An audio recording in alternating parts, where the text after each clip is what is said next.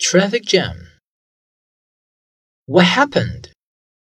We're stuck again. Why are we so unfortunate? I'm really fed up with traffic jams. Everybody here is in a traffic jam, not only you and me. But it's the fifth time in this week that we've been caught in a traffic jam.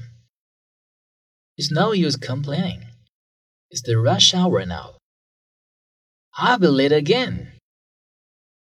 Why are there so many cars on the road? Calm down, honey. Do you forget we're in New York? There's always traffic problem in big cities. So, I've been used to the traffic jam. I'll take the subway tomorrow.